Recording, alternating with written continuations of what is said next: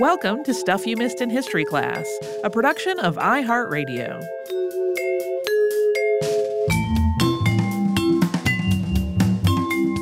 Hello and welcome to the podcast. I'm Holly Fry. And I'm Tracy V. Wilson. Tracy, it's almost Halloween. I know. it's the best week of the year. Uh, so, this seems like a really good time to talk about sort of a version of something that I think we've been tiptoeing around for a while, which is dogs, but Uh-huh. specifically demon dogs. I swear I do want to do a domestication of dogs episode at some point, but there's a lot and they're constantly finding new things, so I keep getting scared off. Yeah. and a weird coincidence, this morning I tweeted something about how uh, basically needing to do an episode about something lighter, even though my episodes lately have been pretty fun, just because there's a lot of stress and chaos happening in the world right now. Um, and somebody replied that maybe we could do a history of puppies. And I'm like, this is almost that. kind of. Kind of. And right, I want to acknowledge that for some people, dogs are just scary. Not everybody likes dogs. But there's a reason for that, right? This is a fear that has been part of many cultures for centuries. Uh, including dogs from the netherworld, which go all the way back to the three headed Cerberus, who guarded the gates of the underworld in Greek mythology. But today, as we inch closer to Halloween, I thought it would be fun to talk about three of the many, many supernatural canines and hellhounds that have lengthy histories in our collective storytelling. And the first two of these are very closely related. They're both based in England, and really the second of them makes up the bulk of the episode. Now, the last one is a North American creature, and it's just incredibly charming and fun, in my opinion. Uh, it's a little bit thematically different than the other two, but I thought it would be a good upbeat place to land. Uh, particularly, you know, these are fraught times. It's been a rough year. I love Halloween and creepiness and being scared as much as anyone, but gosh, it's also great to laugh if we can. So we'll try for a little bit of that. Um, and there are, of course, loads more demon dog myths throughout the world. So odds are really, really good that this is the start of a, a- perhaps a Halloween series.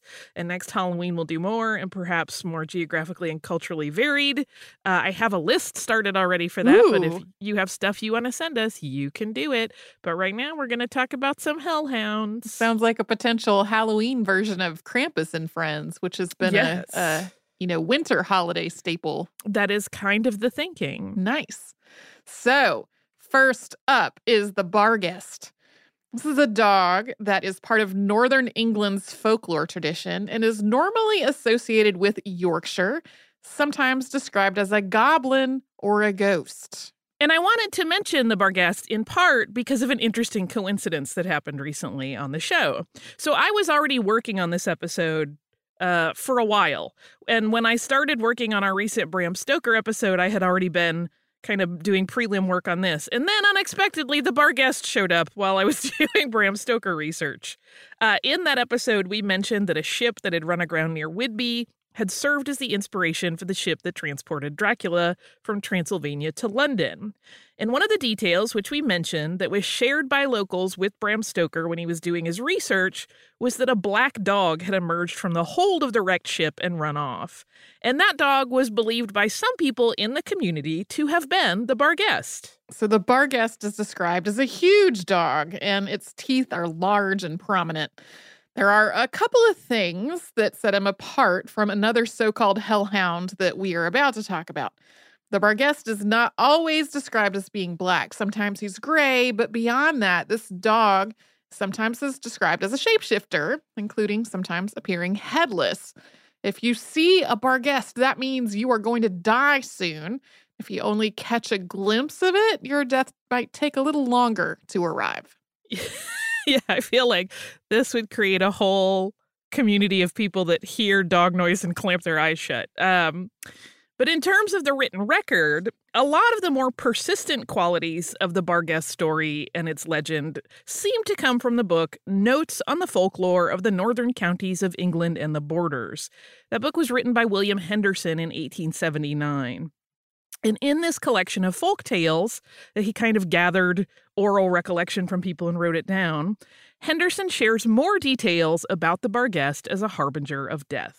So he writes, quote, on the death of any person of local importance in the neighborhood, The creature would come forth, a large black dog with flaming eyes as big as saucers, followed by all the dogs of the place, howling and barking. If any one came its way, the Barghest would strike out with its paw and inflict on man or beast a wound which would never heal.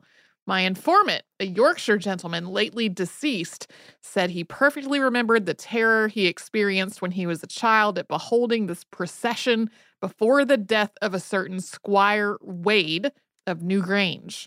Henderson also put in writing some details about the Barghest's shapeshifting that have persisted, writing, quote, A friend informs me that Glassensikes near Darlington is haunted by a Barghest, which assumes at will the form of a headless man who disappears in flame, a headless lady, a white cat, rabbit, or dog, or a black dog.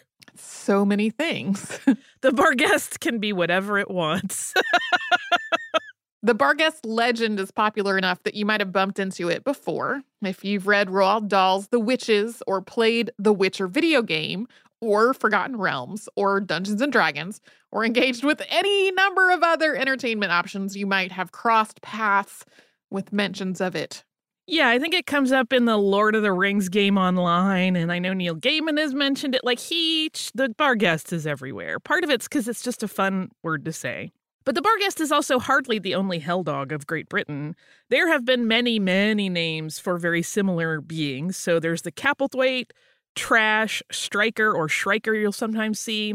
There's the Welsh Cŵn Annwn and the Isle of Man's Mautador. But perhaps the most famous alternate to the Barghest name is the iteration of this English hellhound that we are going to talk about next, and who actually started this episode because I love saying this name Black Shuck. Yes. So, in 1577, Abraham Fleming wrote an account of an event at the parish church in a town near Norwich that created a version of this English legend that still persists until today. That account was titled, and just buckle up because this is one of the one of the one of those one of the titles we love so much. The title was a strange and terrible wonder wrought very late in the parish church of Bungay, a town of no great distance from the city of Norwich, namely the 4th of this August, in ye year of our Lord 1577, in a great tempest of violent rain, lightning, and thunder, the like whereof hath been seldom seen with the appearance of an horrible shaped thing sensibly perceived of the people then and there assembled, drawn into a plain method according to the written copy by Abraham Fleming. Um, in addition to the length are just all the delightful spellings that are common. I even cleaned that up a little bit to make it easier. We've taught we did our whole episode about, you know, grammar and and spelling and how things evolve. And this is a case where uh Fleming had his own flourish, particularly when it came to vowels. There's actually some comparative writing in other pieces where people are trying to figure out if it's Fleming and they start talking about uh, he kind of does that same weird spelling here. This might be the same writer.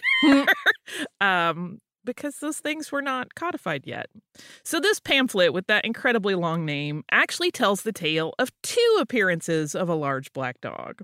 The first is at St. Mary's Church in Bungay on a day during services when there was an intense thunderstorm. And in the pamphlet, it is written that the quote, whole church was so darkened, yea, with such palpable darkness, that one person could not perceive another. Then, during the storm, there, quote, appeared in a most horrible similitude and likeness a dog of a black color. This dog, according to Fleming's story, was so terrifying that it made the parishioners think that doomsday had arrived. The dog ran between two people who were praying and wrung both of their necks. It killed them while they were praying. The dog also bit another man, leaving scorch marks. That man survived. The steeple of the church was struck by lightning, and the mysterious dog disappeared, leaving behind only claw marks in the pavers and the door of the church. But this was, as we mentioned, only one church that experienced a terrifying canine visit that day. The dog also appeared at Holy Trinity Church, about seven miles away in a town called Blythburgh. Fleming described it this way quote, The like thing entered in the same shape and similitude, where placing himself on a main bulk or beam whereon sometime the rood did stand, suddenly he gave a swing down through the church, and there also, as before, slew two men and a lad, and burned the hand of another person that was among the rest of the company, of whom divers were blasted. This mischief thus wrought, he flew with wonderful force, to not little fear of the assembly, out of the church in a hideous and hellish likeness. Yeah, so in both cases, giant, terrifying black dog arrives, kills a couple people, injures some others, and vanishes. And we're going to talk about the way that this story took on a life of its own in just a moment. But first, we will pause and have a sponsor break.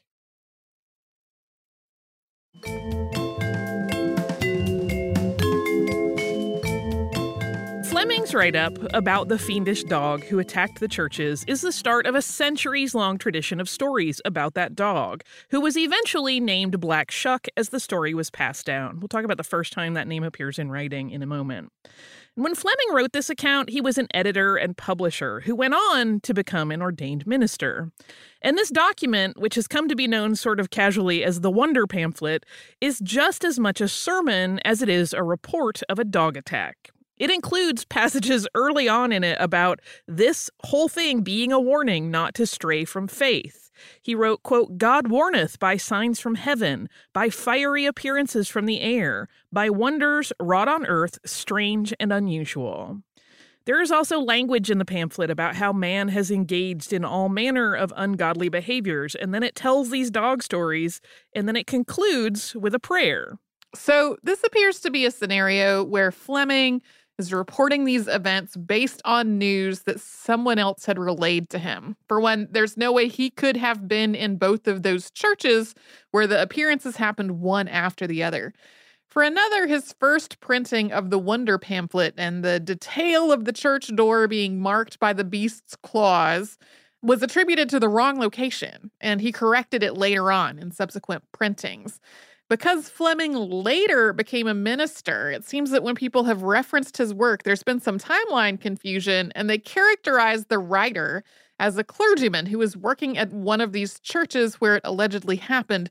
He was not a clergyman at all yet at the time, definitely not one working at one of these churches. No, he was a publishing man living in London. uh, what did happen, though, was that this pamphlet was put into circulation very soon after the thunderstorm of August 4th, 1577, which was a real thunderstorm that's documented. And it was a very popular pamphlet. It seems a lot of people believed those stories in it about the dog attacks. And while still working in publishing, so before he became ordained, Fleming had the second part of this story published in the Holinshed Chronicles, with one notable exception, which we'll talk about in just a moment. So, for context, Holinshed's Chronicles was a large collaborative history of the British Isles that was initiated as a project by printer Rayner Wolfe in the late 1540s. The multi volume work was first published in 1577. Then in 1587, a much expanded update was published under the stewardship of Abraham Fleming. So even a decade after this first writing, Fleming was still writing about that thunderstorm. Additionally, by this point, Fleming had plenty of clout. He was considered an expert on that particular storm. Holinshed's Chronicles was considered an important source of historical information, and it was famously used as a source by writers like Christopher Marlowe and William Shakespeare. So you might think that the inclusion of the Black Dog story in this chronicle is really going to cement it as sort of settled history at the time. But in fact, there is no mention of the dog in this account. So this is the version as it appears in Holinshed's. On Sunday, the 4th of August, between the hours of 9 and 10 o'clock in the forenoon, whilst the minister was reading of the second lesson in the parish church of Blythburgh, a town in Suffolk, a strange and terrible tempest of lightning and thunder strake through the wall of the same church into the ground a yard deep, drove down all the people on that side above 20 persons, then renting the wall up to the vestry cleft the door, and returning to the steeple, rent the timber, brake the chimes, and fled toward Bongay, a town six miles off. The people that were stricken down were found groveling more than half an hour after, whereof one man more than 40 years and a boy of 15 years were found stark dead. the other were scorched. The same or like flash of lightning and cracks of thunder that rent the parish church of Bungay nine miles from Norwich wrung asunder the wires and wheels of the clocks and slew two men which sat in the belfry, when the other were at the procession of suffrages, and scorched another which hardly escaped. So it's interesting that the deaths and injuries are mentioned here, but they're attributed simply to lightning strikes and not the sudden appearance of a hellish dog. And there are records that indicate that those deaths and injuries did, in fact, happen. I mean, it's totally within the realm of possibility that if lightning strikes the steeple of a church, people inside may be killed. But there's just no reference at all to a dog causing them. So maybe the decision was made to remove that flourish of the hellish canine in later years. And again, going to the church records, there is a mention that there was a payment made to a professional dog whipper named John Hines, quote, for whipping dogs out of the church at prayer time on the day of the storm.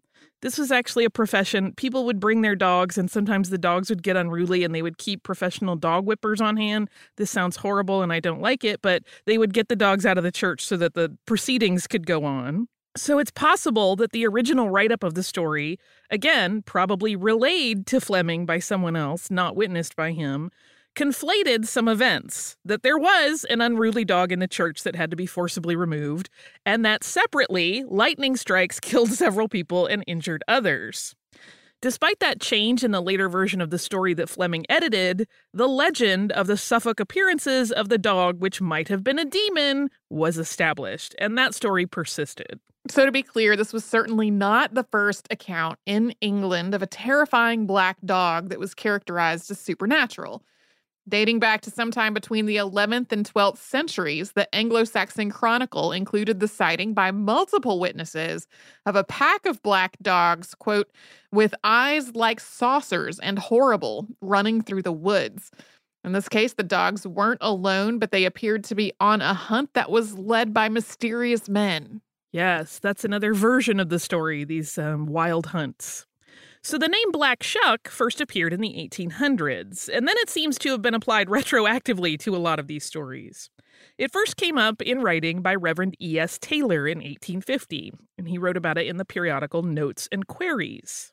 Quote, this phantom I have heard many persons in East Norfolk and even Cambridgeshire describe as having seen a black shaggy dog with fiery eyes and of immense size, and who visits churchyards at midnight one witness nearly fainted away at seeing it, and on bringing his neighbors to see the place where he saw it, he found a large spot as if gunpowder had been exploded there. A lane in the parish of Overstrand is said is called after him Shuck's Lane. The name appears to be a corruption of shag, as shucky is the Norfolk dialect for shaggy. Is not this a vestige of the German dog fiend? The other frequently cited mention of Black Shuck is one that was written in 1901. And this time, the legend kind of gets another upgrade, this go around in the form of Black Shuck's appearance being a portent of death. Barghest had been associated with as a death portent, but this is where Black Shuck kind of comes in with that same that same association. This was written by William Dutt in a book that was titled Highways and Byways in East Anglia. And this is kind of a lengthy excerpt, so because I want to include all of the ways that that he kind of solidifies this legend. So Tracy and I are going to take turns with it. So it starts, quote, if this were a stormy night instead of a stormy day, the old fisher folk of the coast would say it were just the time for Black Shuck to be abroad, for he revels in the roaring of the waves and loves to raise his awful voice above the howling of the gale.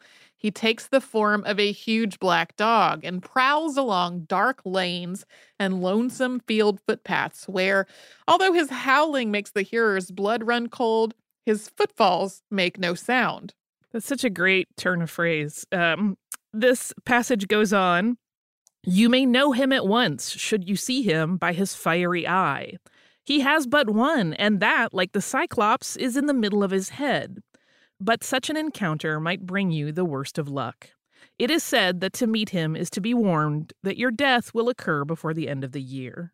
So this ends, quote, So you will do well to shut your eyes if you hear him howling. Shut them even if you are uncertain whether it is the dog fiend or the voice of the wind you hear. Should you never set eyes on our Norfolk Snarleyow, you may perhaps doubt his existence. And like other learned folks, tell us that his story is nothing but the old Scandinavian myth of the Black Hound of Odin, brought to us by the Vikings who long ago settled down on the Norfolk coast.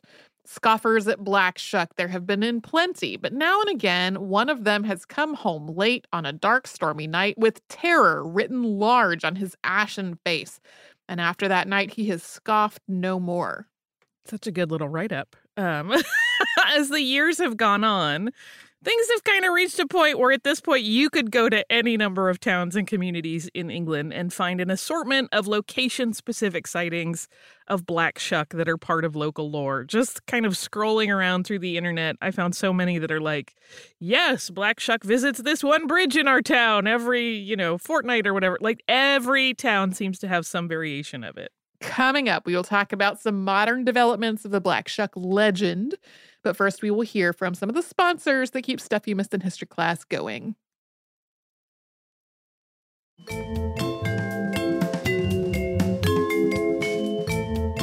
There are, as we mentioned before the break, some interesting modern events in the Black Shuck story, including one that started in 2014 with the announcement of an archaeological find.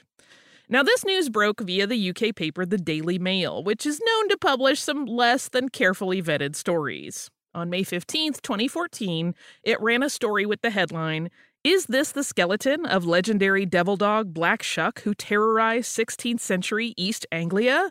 Folklore tells of seven foot hellhound with flaming eyes. Uh, I was curious and I went to see if we had talked about this in the 2014 edition of Unearthed. We had not, probably because I don't source Unearthed from the Daily Mail. I checked as well, and I was I had the exact same thought process. It's like this would never show up in Tracy's notes. So, this story leads the reader to the possibility that this archaeology team may have found the remains of this legendary hellhound. It includes the following text quote, It was discovered a few miles from two churches where Black Shuck is said to have killed worshippers during an almighty thunderstorm in August 1577. What's more, it appears to have been buried in a shallow grave at precisely the same time as Shuck is said to have been on the loose, primarily around Suffolk and the East Anglia region. This article then goes on to mention that testing of the remains will determine if they are indeed from the correct time period to ascertain whether it is the dog from Fleming's tale. And of course, this got picked up by other news outlets and it spread really, really quickly. And it is fun to think about the possibility that there's physical evidence for something that has only been legend. But if you've ever wondered what happens to the archaeologists involved when a story like this breaks, here is your chance to find out. Brendan Wilkins, the project director at the group DigVentures that conducted the dig, wrote a post on the DigVentures site about the experience and the sensationalism of the work that he and his team did in October. He wrote it in October. Their team was doing work earlier, uh, but the post that he wrote was uh, published in October 2014. So that post begins like this quote, As I scanned the headlines that fateful morning, I felt a chill go down my spine and my blood run cold. I read reread, then read it again, shaking with disbelief as a terrifying and sinister thought began to emerge. They were talking about us. We were in the Daily Mail. As an archaeological projects director, I pride myself on being on the right side of what's loftily known as the public understanding of science.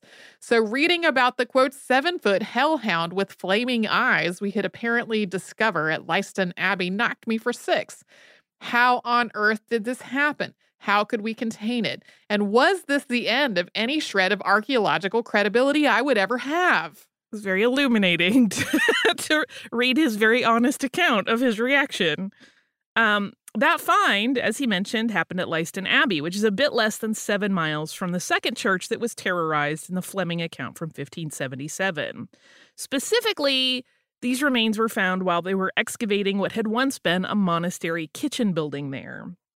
The dog's burial definitely postdated the monastery's use, although when that burial happened was unclear. But in his post, Wilkins states that he never thought these were the bones of Black Shuck, and that really the more exciting finds of archaeology are not in the dig, but in the analysis later. He then shares what he learned about this dog. It was 72 centimeters tall at the shoulder. That's very roughly about two and a third feet.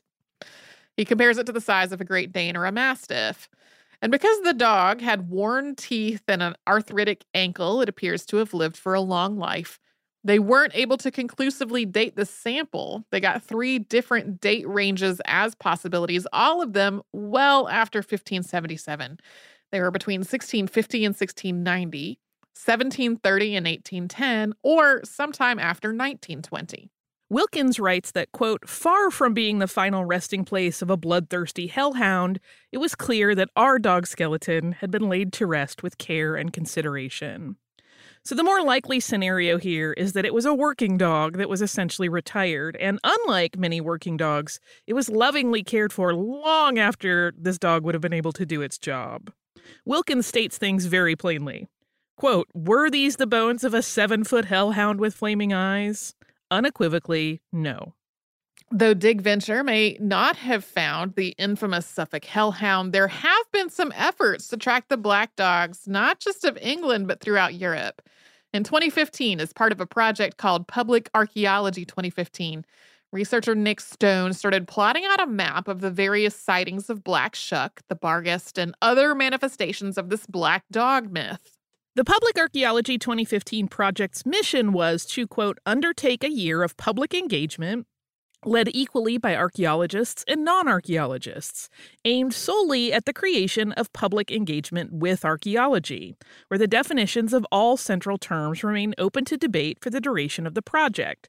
So they didn't want to necessarily like end up with a bunch of papers at the end, but they wanted to get people interested in how archaeology worked and how it could be something that everyone engages with. So participants submitted proposals for projects. 12 were chosen, six by non archaeologists and six by archaeologists. And this was one of those projects. Stone's map is interactive, and when you click on one of the points, a pop up of the story linked to that spot appears.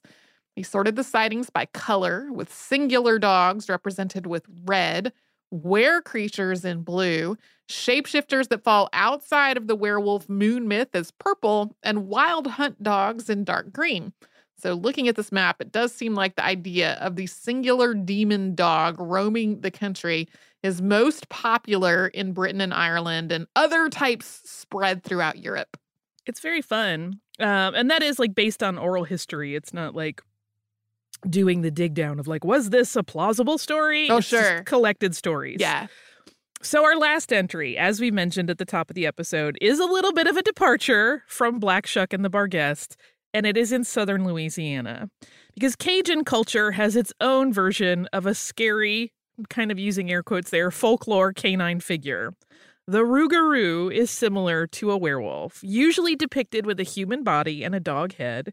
And this name, of course, if you speak French or are into folklore, probably sounds familiar, but not quite what you've heard before. Yeah, that's because the French word for werewolf is loup-garou. Loup means wolf, and while the origins of the word garou may have suggested that it can change forms, most modern translations just punt it straight to werewolf, even without the loup part in front of it. It is most likely that the story of the werewolf traveled with people from France and Acadia as they moved south, and then over time and with usage, the L at the beginning of the word became an R. At this point, both of these are considered acceptable in the area. Yeah, you could hear it said either way. And the origin of the Rougarou, like so much folklore, has its roots in keeping people in line. And this has grown into a number of different legends to scare different groups of people with unpleasant consequences for inappropriate behavior. So, possibly the oldest version of the Rougarou myth is related to Lent. The story goes that the Rougarou hunts down Catholics who don't observe Lent or who fall short in their promises to give up their vices during that time. According to Jonathan Foret, executive director of South Louisiana Wetlands Discovery Center, there's even a tale that if you fail in your Lent observances for seven consecutive years, you will become a Rougarou yourself. And of course, a dog man from the swamps is the perfect figure to scare children into doing as they're told. Bad behavior equals the Rougarou will come and eat you up. Adults and children both have also been encouraged to do right by the people in their community, lest they be cursed and turned into a Rougarou through magic. If that happens, the only way to fix it is to transfer that curse to someone else. And to do that, you would have to trick them into cutting you so that your Rougarou blood is drawn. But here's why the Rougarou is more fun than scary. The best ways to avoid the Rougarou making a stop at your house, other than good behavior, those always involve math. The Rougarou struggles with counting, but is also simultaneously compelled to do it. This idea crops up in like vampire mythology sometimes, also. Mhm. And apparently, he can count to 12, but not higher than 12. So if you leave 13 pennies on your doorstep, he'll stop and try to count them before he comes in. But he'll get super plexed as he tries to make sense of how many there are. So he can, he just will never enter the home because that 13th penny just throws him for a loop. just keeps starting over. Yeah. He's like, wait, I didn't get this right. One. I love this story so much. Uh, if you don't want to stack pennies, you can also leave a colander out on your doorstep because apparently uh, the Rougarou will try so hard to count the holes in that colander. But of course, he loses his place every time. Not only are there too many, but there's like in a big circle and keeps starting over until he just wanders off in frustration. it seems like maybe all of those decades of living in the swamp have given him some interesting peccadillos and behaviors. Yeah, I, I, as far as I know, I am not a Rougarou, but I think I would become frustrated and wander off if I tried to count the holes in a colander. I would be like, I need a Sharpie. I'm going to section this out. If you are as fascinated by the Rougarou as I am, you can also attend the annual Rougarou Fest that takes place every year in Houma, Louisiana, uh, which is just a little bit uh, southwest of New Orleans, where storytellers continue to pass on this story through oral tradition of the Rougarou. And all proceeds from this festival go to the South Louisiana Wetlands Discovery Center. It is normally the last week of October, so happening now as we publish this episode. Although, of course, this year in 2020, things have changed a bit due to the pandemic. So there are some fun online activities. And if you're in the area on Fridays, what they've been doing, because it is Louisiana, there is delicious food at that festival normally. So they started doing a pop up drive through food pickup uh, on Fridays of some of the goodies that you would normally get at the festival. This Friday, the 30th, is your very last chance if you are anywhere in the area. You can look up the info on their website, which is rougaroufest.org. That's R O U G A R O U F E S T dot org. Um, I have a friend who loves, loves, loves uh, werewolf myth and legend, and she and I are already plotting to attend this next year if it happens, um, because it sounds like the most fun time ever. Um, yeah, I just I love it. I love that this is like a, a fun version of a werewolf story to to end our our uh, our Halloween programming with, because we all need a little more fun. Think about that poor Rougarou counting. Part of me wants to bring him some flashcards and upgrade his knowledge. Mhm. um, that's the Rougarou. Uh, so for listener mail, I have a, a letter from our, our listener Eric, who writes, I love the show, and I've always especially enjoyed the episodes that come out near Halloween. Since your tarot episode came out right after the Bram Stoker one, I wondered if you had heard of the connection between Bram Stoker and Pamela Colman Smith. Apparently, they worked together at the Lyceum Theater when he was stage manager, and supposedly the artwork for her Emperor card was based on his likeness, and Henry Irving is supposedly represented on the Magician card. I definitely look forward to an episode diving into Pamela Colman Smith's life. Hope you are both well and have a wonderful Halloween. Sincerely, Eric. Eric, I did not stumble across that, but I'm sure going to look it up now. Um, it's been kind of funny this Halloween season. I have accidentally had interlocking episodes at every turn. I did not do that on purpose. I did. they just keep like connecting to one another, um, which is kind of fun and bizarre. But there you go. Like I didn't think when I started doing Black Shuck that I would somehow find a reference to it in the Bram Stoker episode, right. and that like Madame Blavatsky. I mean, it makes sense that she would overlap with our tarot episode, but I didn't really think about that ahead of time.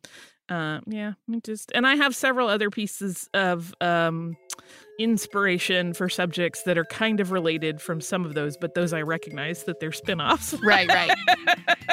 but this there was just a lot of interlocking strangeness this time. It's apparently mysticism year where everything connects to everything. uh, if you would like to write to us and uh, point out any other mystical connections or otherwise, you can do that at historypodcast at iheartradio.com. You can also find us on social media as Missed in History. And if you would like to subscribe to the podcast, that would be grand. You can do that on the iHeartRadio app, at Apple Podcasts, or wherever it is you listen. Stuff You Missed in History Class is a production of iHeartRadio. For more podcasts from iHeartRadio, visit the iHeartRadio app, Apple Podcasts, or wherever you listen to your favorite shows.